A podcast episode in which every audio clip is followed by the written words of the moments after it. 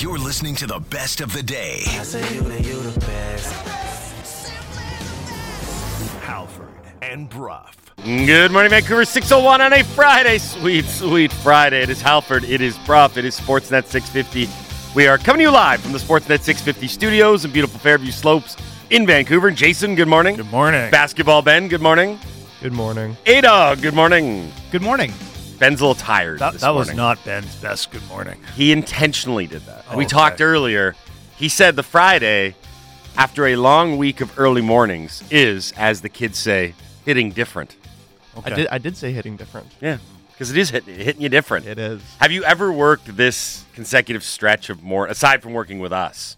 Have you ever done like morning shifts like this before? No. How many hours of sleep are you clocking on average per evening? Six.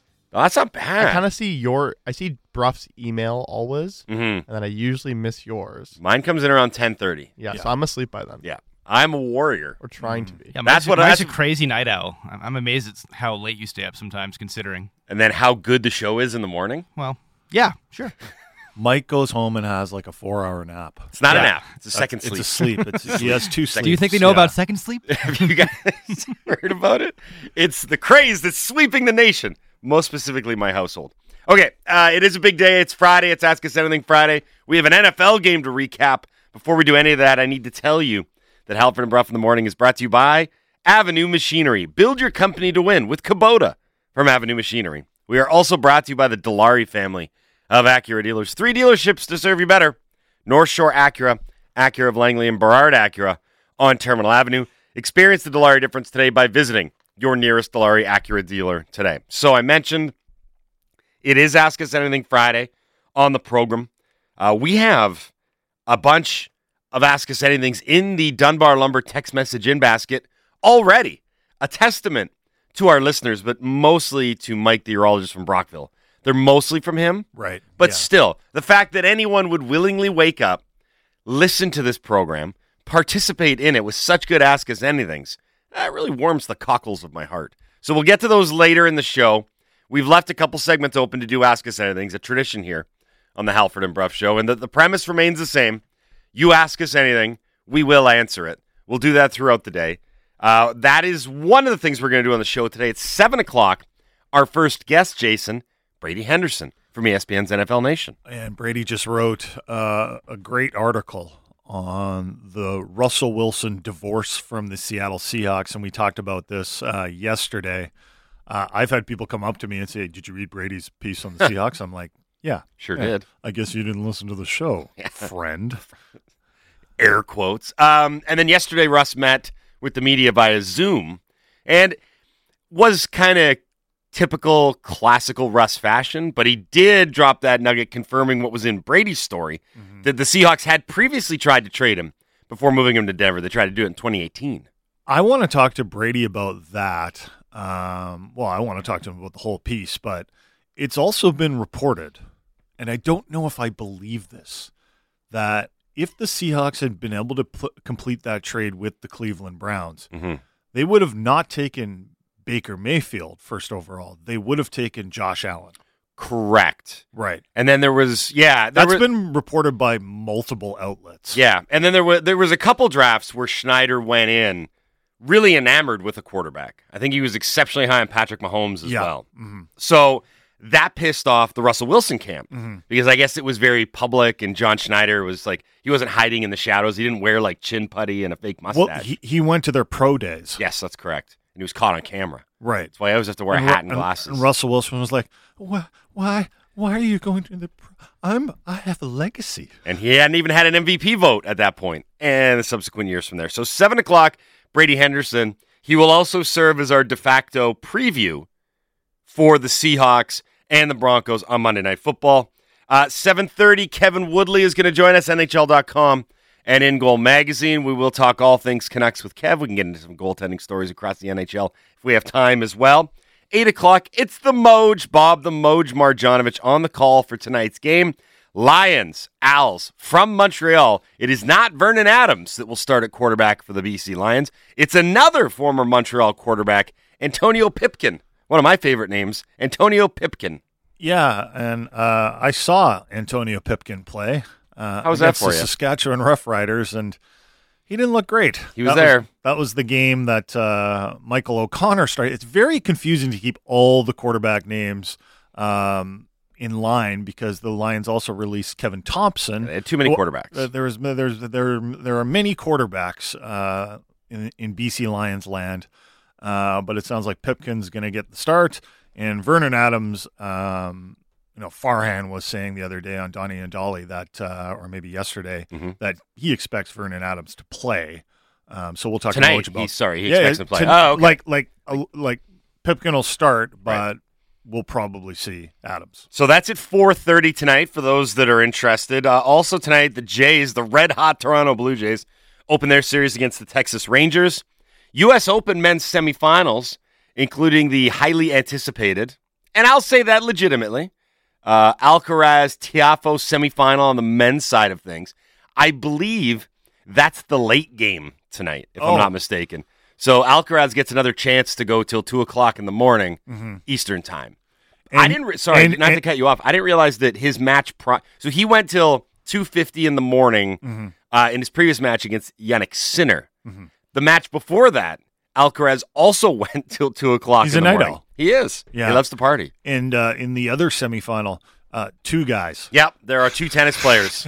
One of them is named Karen. Right. So that's what's going on tonight.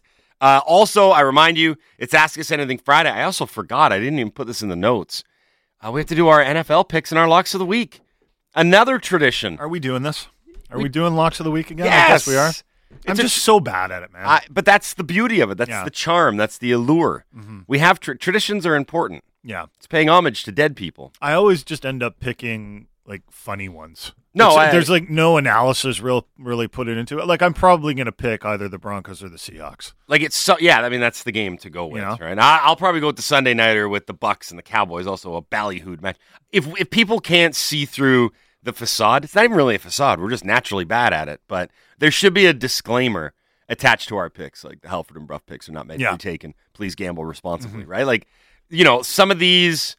Eh, we're just doing for fun. We're just trying like spice up some of the big games of the weekend, right? Like we're not gonna I go see- hard on the on the over under in a, in a Jacksonville game. Like that's not gonna happen. I see two points of value here, guys. Yeah, like that's not it. I'm gonna tell you how many units I'm gonna bet this weekend, right? Like I don't like it's not. I'm not that guy. There are those guys. I'm not them. But uh, that's what's coming up today. So we got a big show ahead. Obviously, it's a Friday. We're always gonna have some fun on a Friday. Let's not waste any more time. Andy, Ben, let's tell everybody what happened. Hey, did you guys see the game last night? No. What happened? I missed all the action because I was. We know how busy your life can be. What happened? You missed that? What happened? Yes, dramatic voiceover guy. I did catch the game last night. What a start. What a statement from the Buffalo Bills. So much hype and anticipation coming into this year. As we mentioned yesterday on the show, first time since 1991 when they went to the Super Bowl that they entered the season as a betting favorite for the Super Bowl.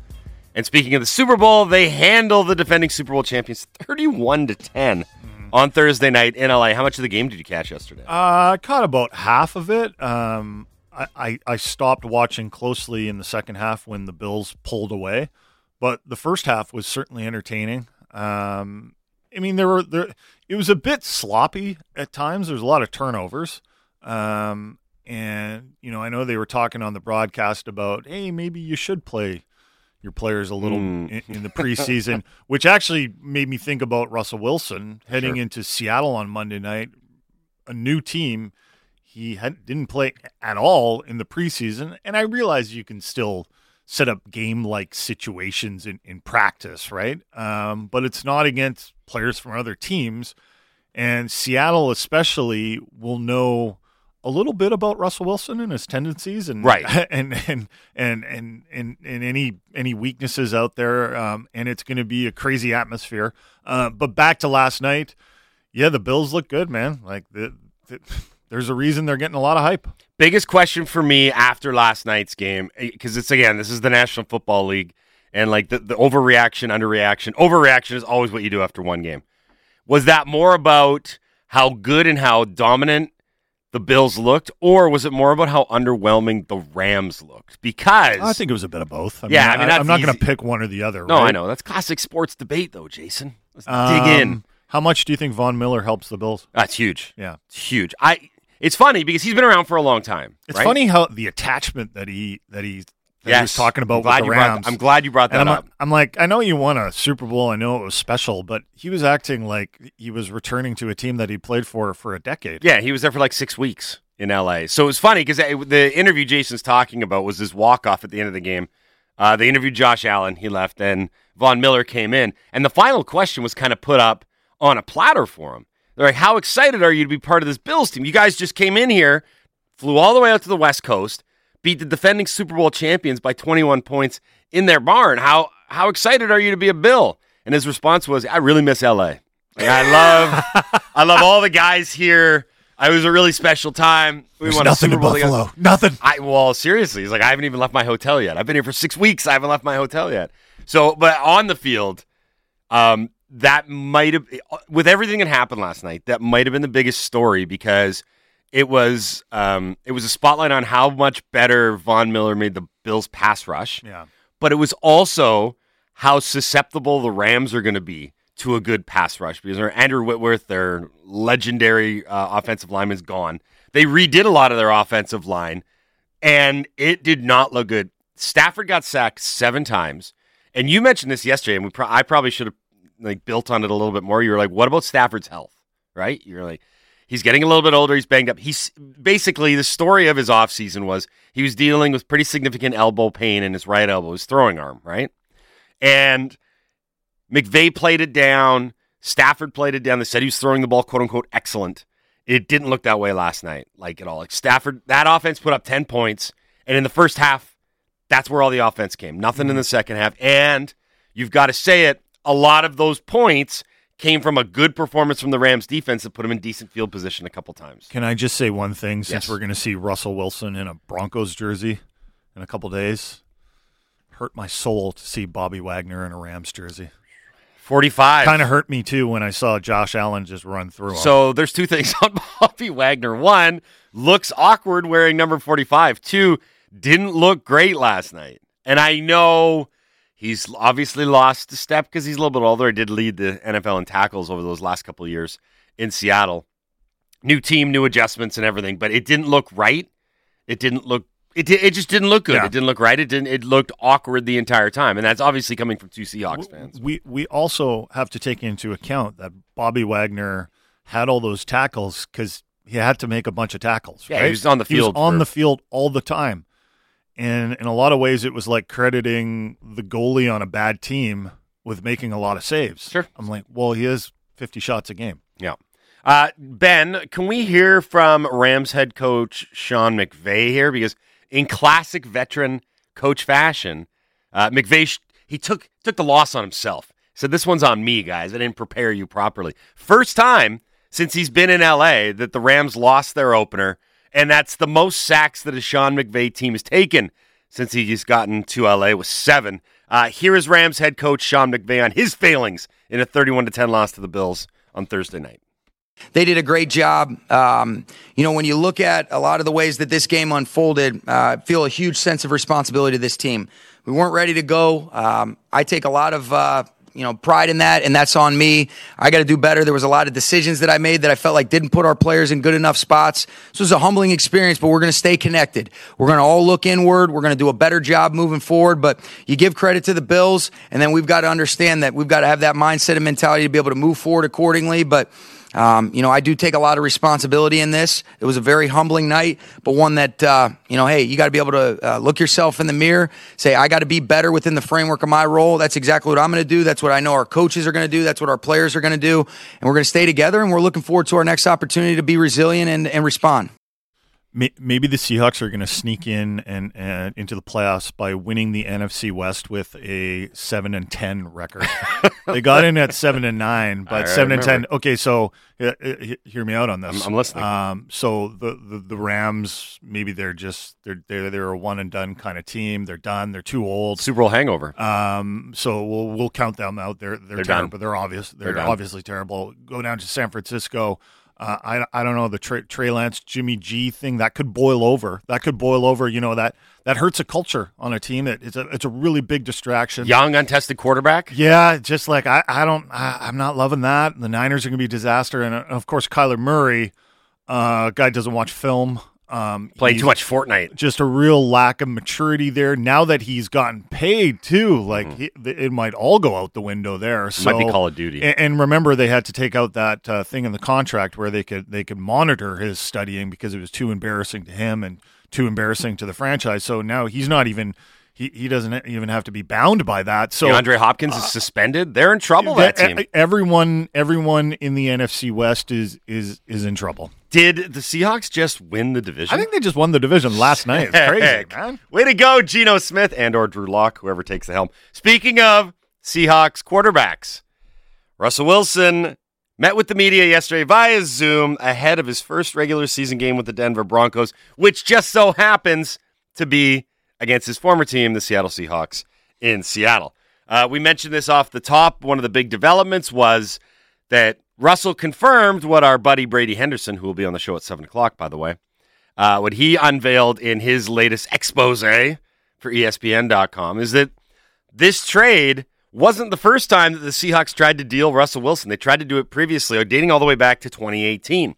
Uh, Russ just kind of stated it as matter of fact. He didn't say that it was like a, a bee in his bonnet. It didn't gnaw away at him, but the reports from Brady Henderson certainly suggested otherwise. That mm-hmm. yes, it did bother the Russell Wilson camp that the Seahawks were trying to move on from him. I think he only recently heard that report. Like he didn't hear it at the time. He only recently heard Right. about that. I think I- the the impression I got from Brady's piece was that every time the Seahawks did anything to slightly undermine their faith in Russell Wilson, mm-hmm. he took it as a personal affront. Yeah. And I think somewhere in either his mind or his agent's mind, they kind of like, does this is this the first step towards a trade? Are they thinking about moving on from me? Yeah. And so if that's lingering for three years, dating all the way back to 2018, you can understand how it got to this breaking point. well, and then you combine the lack of success on the field for the team, Yep. and all the times he's been getting sacked.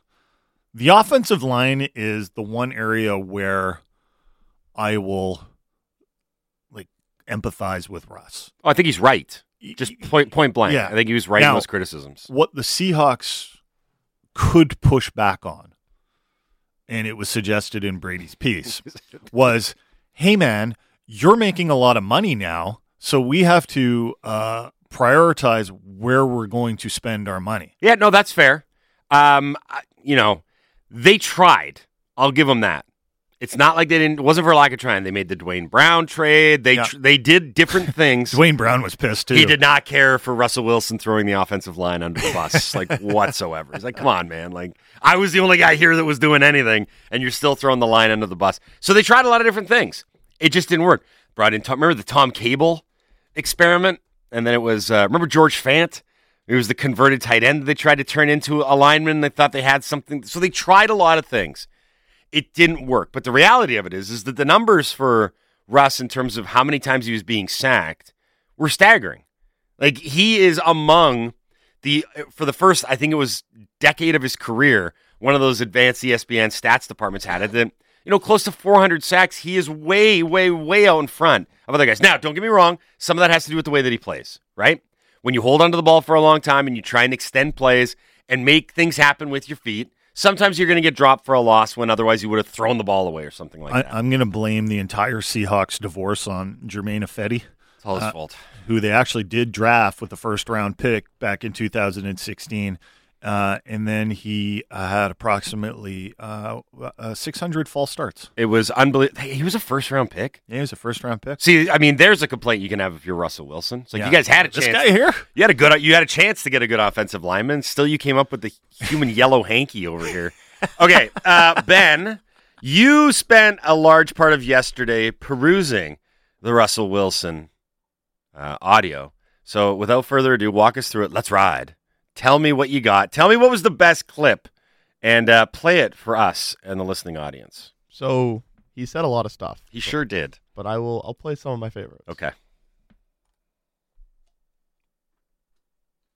Uh, you know, I, I think that at the end of the day, you know, hopefully, uh, you know, after 10 years of trying to make a difference there and, you know, winning all the, you know, winning a lot of football games and all of us doing it together. I think that was really special. And I think also too, you know, Seattle will always uh, mean the world to me. You know, it's, it's it'll always forever be home for me. It'll always be a special place in my heart, obviously. I can never get over how the cadence sounds exactly like Pete Carroll. Yep. You know, you see it in certain markets with, like, for example, uh, Bo Horvat used to do a real good Travis Green. Yeah, but it wasn't. He didn't. He didn't sound like him. No, he just didn't- he said didn't get the to the same part where- words. yeah, he- it's the cadence. Like Mhm. it sounds exactly the same. It's kind of choppy. Yep. You know. He had he had some Pete tendencies for sure. Um. So Ben. So that was him, obviously talking about how, um, what Seattle meant to him, uh, et cetera, and it meant a lot.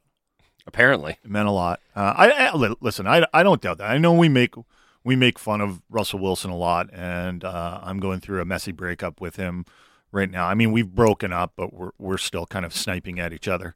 Uh, well, I, gu- I guess he doesn't know I exist, but um, You're sniping at him. I'm though. sniping at him, and uh, you know, listen, he- he did do a lot for the city of Seattle, and he Hey, was yeah. he was very very involved. And he said Abs- that a lot. He said how much the city meant to him Yeah. repeatedly. Yeah, and I don't, and I don't, I don't, I don't doubt that, or I wouldn't push back against that at all. Like again, again we can be. I know this is hard to believe, but we can be kind of caustic and Yeah. kind of cynical uh, on this show. But no. uh, on occasion, No, we on can't. occasion, Yeah, and this is the ne- Canucks' fault. They've turned us Brock. into cynics. this next clip is for Bruff. On Russell Wilson having a winning mindset. Oh, Yes. good. Okay.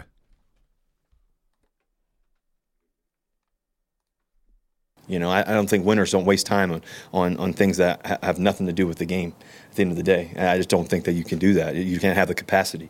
So for me, uh, my focus is on what, what does it take to win today's practice? What does it take to win? Making sure our meetings every day are great, you know, and, and making sure the language is right, uh, the championship thought process, every, everything.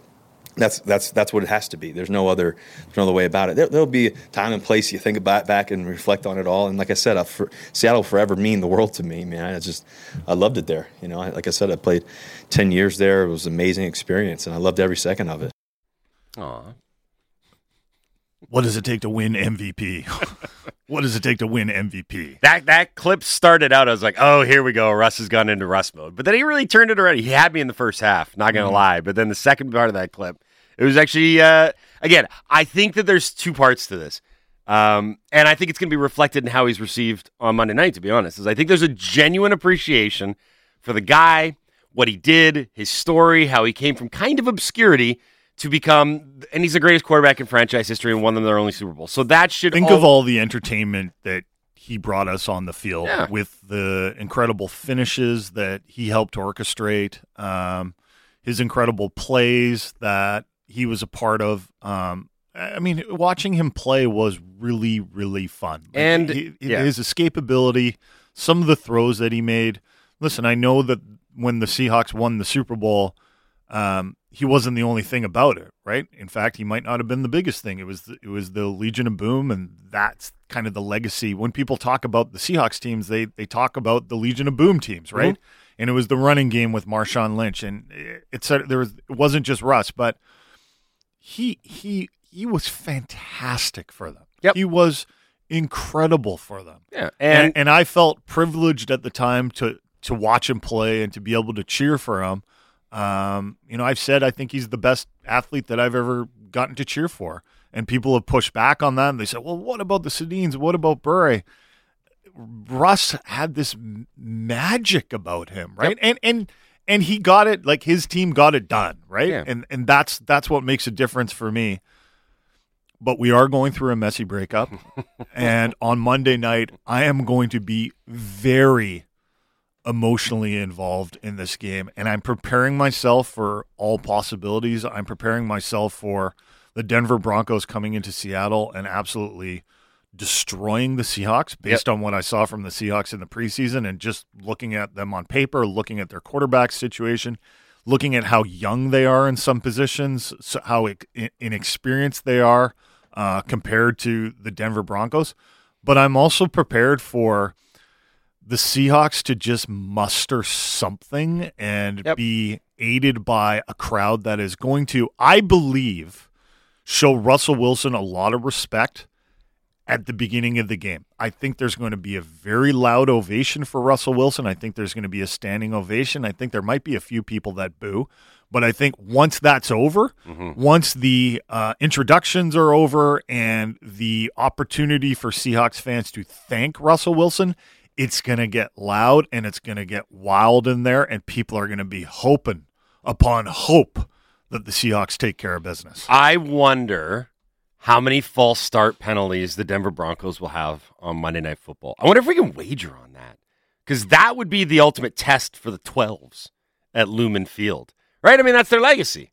Is they've got the, the, that record? I think it was ten false starts that they had against the Giants way back in the day when Eli Manning was under Yeah. under center. So hey, I think that there's all the possibilities for it to be this really, really emotional Monday Night Football game where you've got the highs and the, the love for Russell Wilson, and then automatically shifting towards the hate.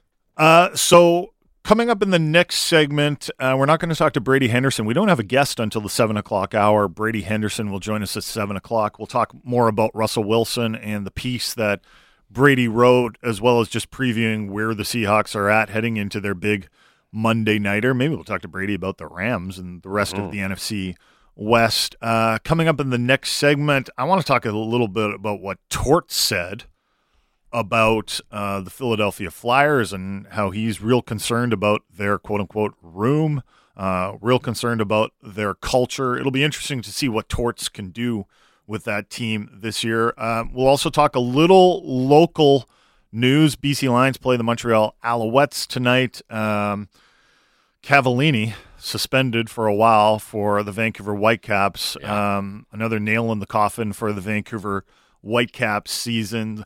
Uh, we'll also dip into the Dunbar Lumber text line and we'll do some Ask Us Anythings. It's Ask Us Anything Friday on the Halford and Bruff Show. Uh, Concerts West presents Pink Floyd's Roger Waters live September 15th at Rogers Arena. Get your tickets now at rogerwaters.com. You are listening to the Halford and Bruff Show. You are listening to Sportsnet 650. This is the best of Halford and Bruff. Download the full show through Apple, Google, Spotify, or wherever you get your podcasts. You're listening to the best of the day. I say you the, you the best. Halford and Bruff.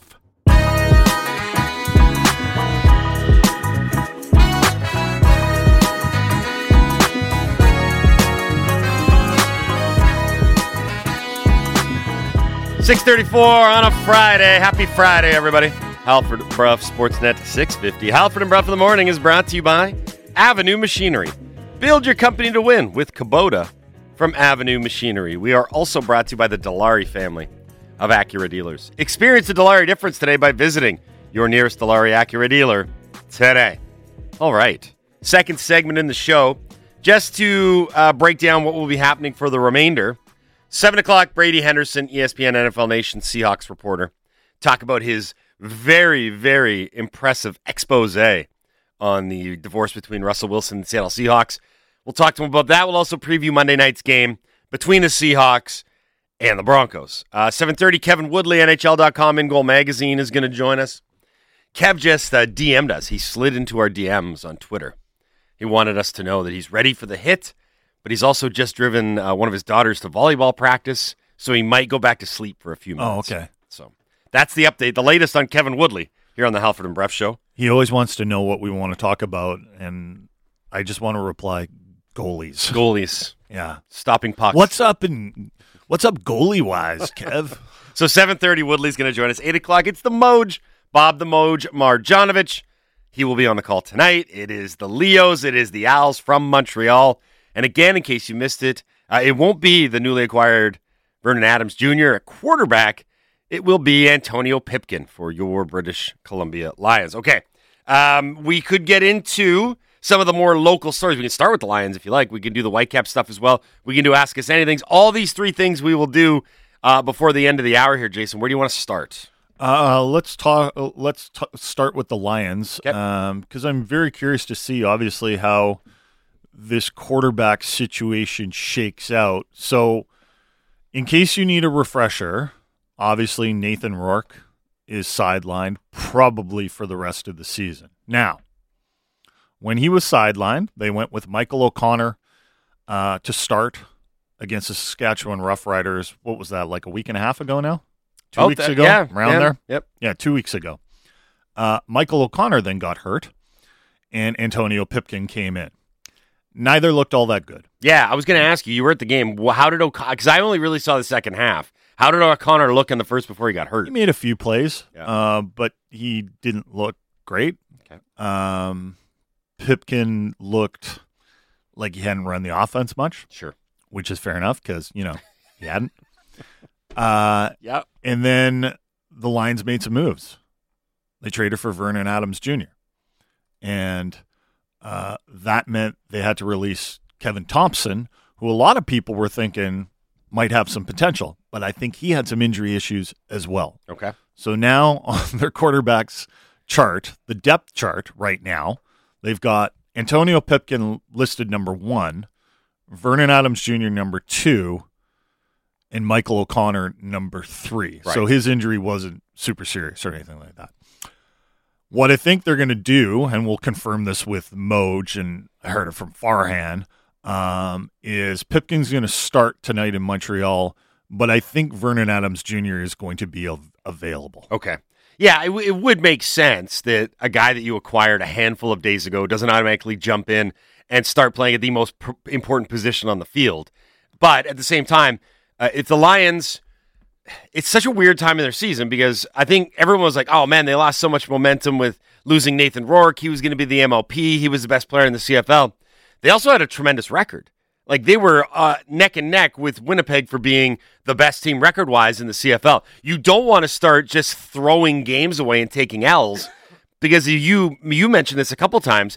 The Lions don't just want to make the playoffs; they'd sure as hell like to host a playoff. Yeah, game. they want to host a game. So it's funny. It, it seems like the Nathan Rourke injury happened quite a long time ago now. They've only played one game without him. Yep. They lost 23 16 to the Rough Riders at BC Place.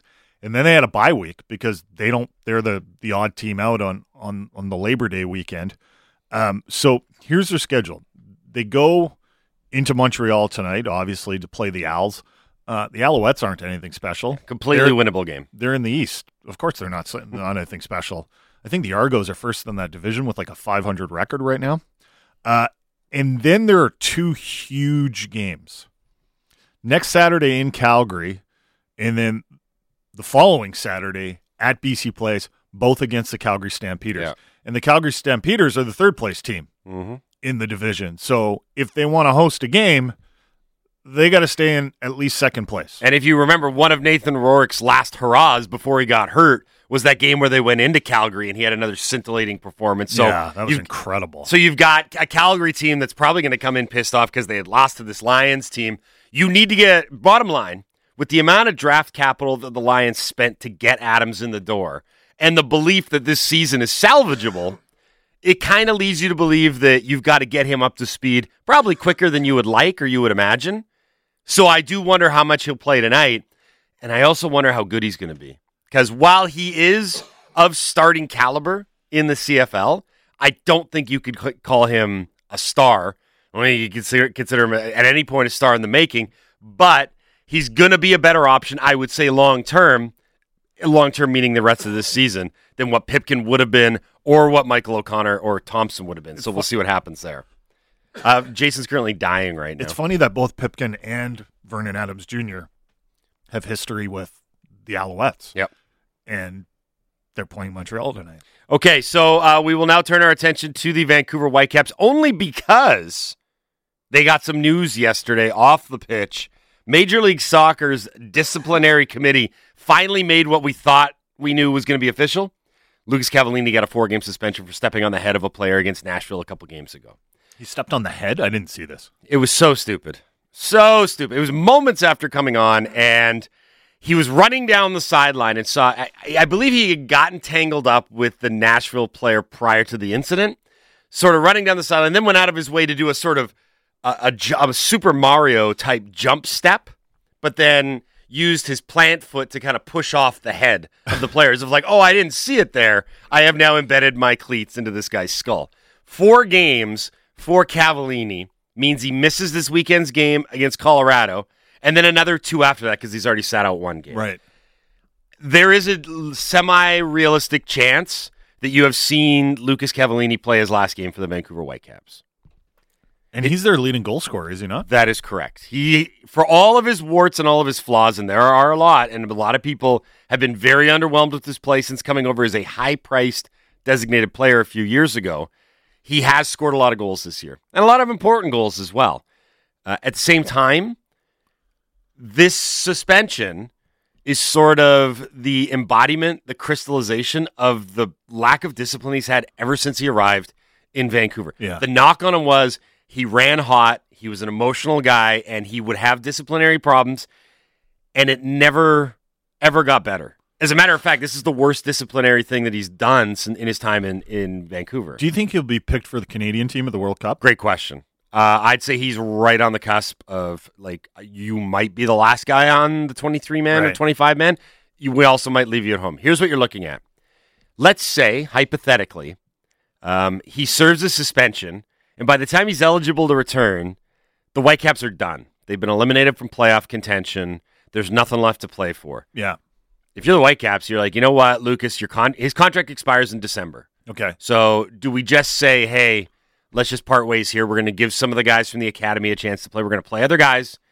Your time here is done. You can start looking for other employment. If that happens, I don't know how he gets match fit. I don't know how he gets into games to try and get ready for the World Cup. Do you think the Whitecaps are going to have significant change this offseason? And and and I asked this to. I asked this question knowing how wrong we got the Canucks offseason. Yeah, they're gonna. Well, they're gonna have to. Yeah. Um, I I don't know if Vanni's going to survive this Mm-hmm. because the year has been, unfortunately for him, how a lot of people saw it playing out. Like the magic ran out, the good vibes from last year, that Yeah. momentum ran out. Losing Max Crepeau, I think as soon as that happened, everyone was like, "Ooh, Right. that's not a great situation for any manager when you lose your your most valuable player from a year ago." In the Canadian championship that the Whitecaps won, let's all be honest. Listen, it was fun.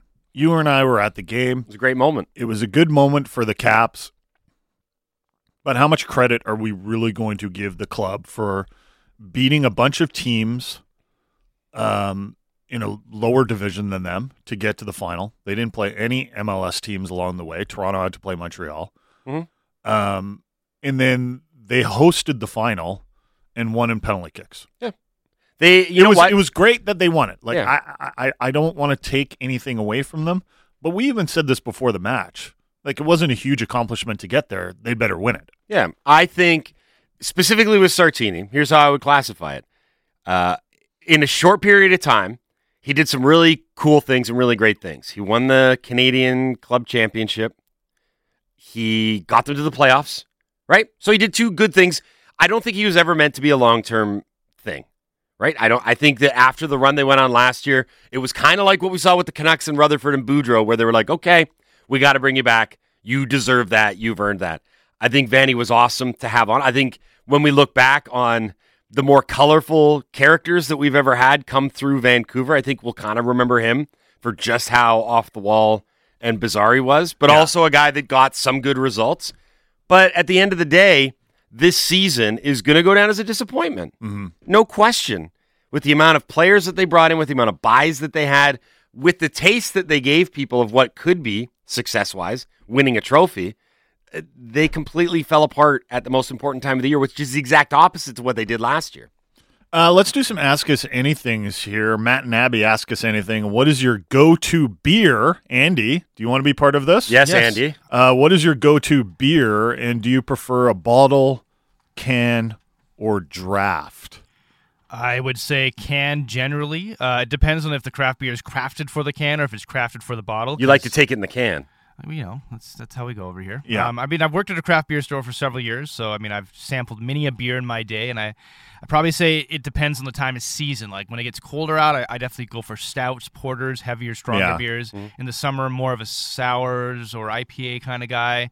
Uh, it really depends on the season. Yeah, knowing that Andy works at a craft beer store, um, I really want to impress him here. So I will say my favorite beer and the beer I drink the most is Coors Light. Coors Light, and a classic. I, and Tiny little microbrewery out of Denver. and, and uh, Rough co- drinks I drink it out and of a can. Yeah, a can as well. he also Yeah. takes it in the can. Yeah, So you drink one beer, precisely one beer, and call nine one one, as It- the uh, it- tweet says. it is it it is crazy uh, how little beer I drank this year. I think this is the least amount of beer I drank since I don't know grade ten. Yeah. Right? You Like- drank a lot of beer in grade 10? Yeah. it was a rough year. yeah, Man, let me no, tell grade, ya. grade ten, grade nine, not much, not Grade much 10. at all. Grade ten, Well, hell of a uh, a little bit, but not. You know, it's hard to hard to uh, get sometimes. Right. That's when you started Um, going to the Denny's on Broadway. No, no, no. That was that was in my that was in my later years, um, all the way up to my thirties, actually. Um, yeah, I, I, I, I don't know. I The game I, has changed. The the yeah, all the ready-made drinks. Yeah, the drink a lot of like gin drinks now. It's because you can. they're delightful. That was not a thing when we were Yeah. growing up, right? There was you could steal your dad's old speckled hen from the back of the fridge, and you would drink that, and you'd share. And then there would be a I liquor. still remember uh, stealing a pack of uh, or not pack, a six pack of Labatt Blue. hmm That's I mean, that still was a- make Labatt Blue? yeah, it's it's you know where it's popular is the U.S. Really? Yeah, Labatt Blue is very popular in certain pockets of the U.S. Mostly those with hockey teams. Right. But Okay. um, you know that that was the thing when we were kids. You could it was beer, Wildcat. It was beer. If it was beer, Yeah, that, that was drank it. That was it. Right now, there's all these options. Um, Ben, Just a great time for kids and drinking. Ben looked at me.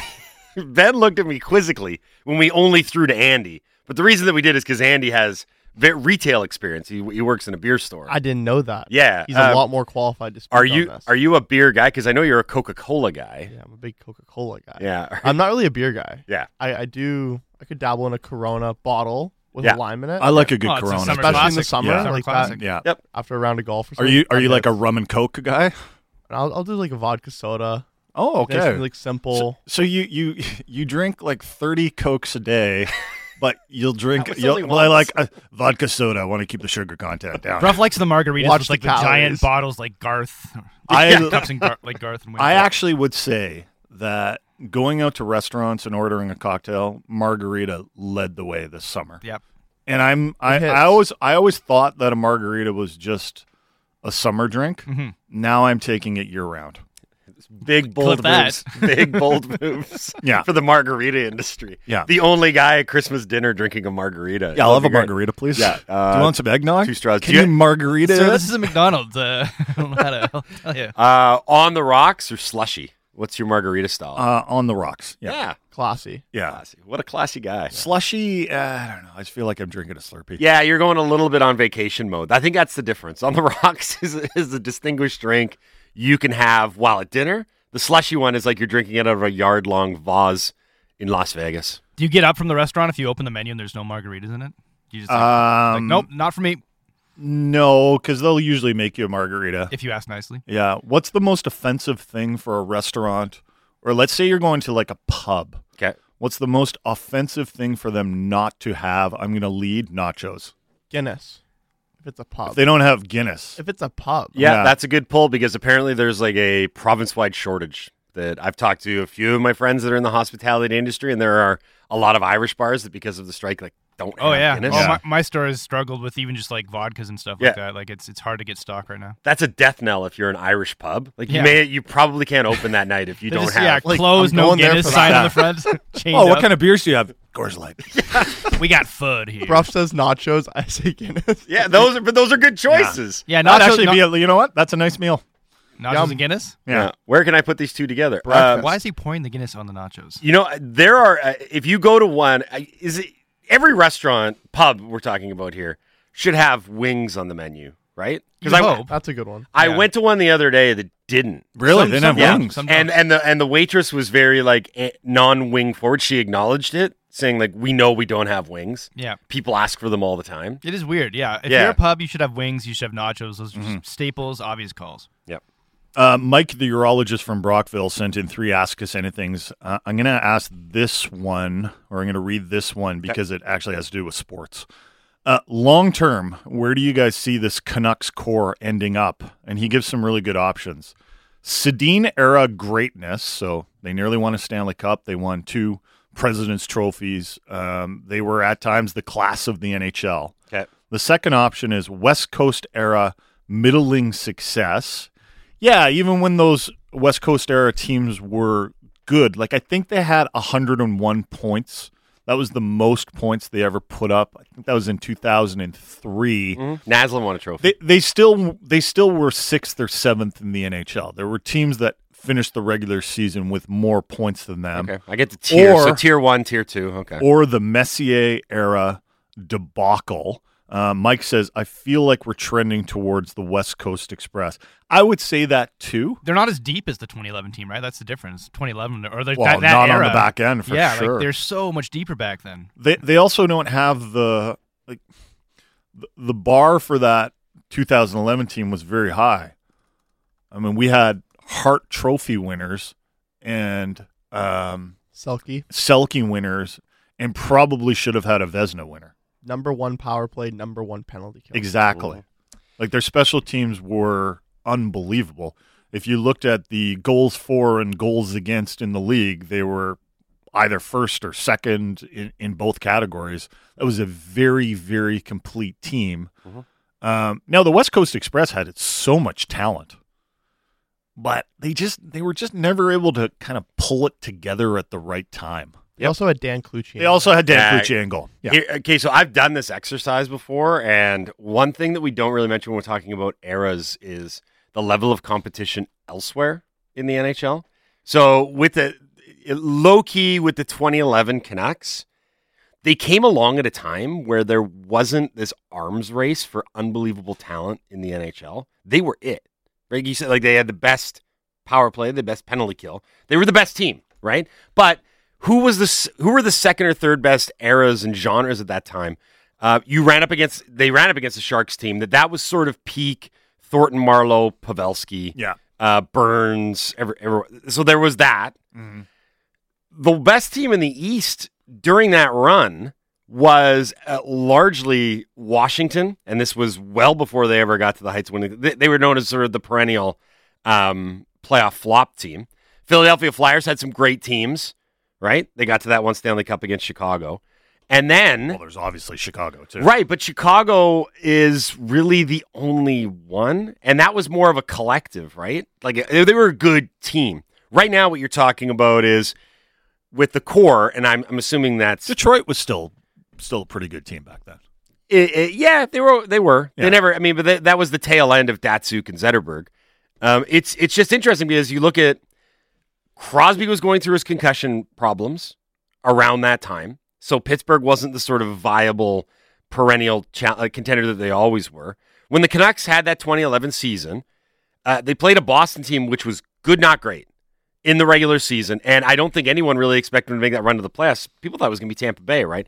The, the point I'm making here is that this current crew and the core, let's just highlight it as what? Uh, let's go with the three young guys: Demko, Hughes, and Pettersson. Mm-hmm.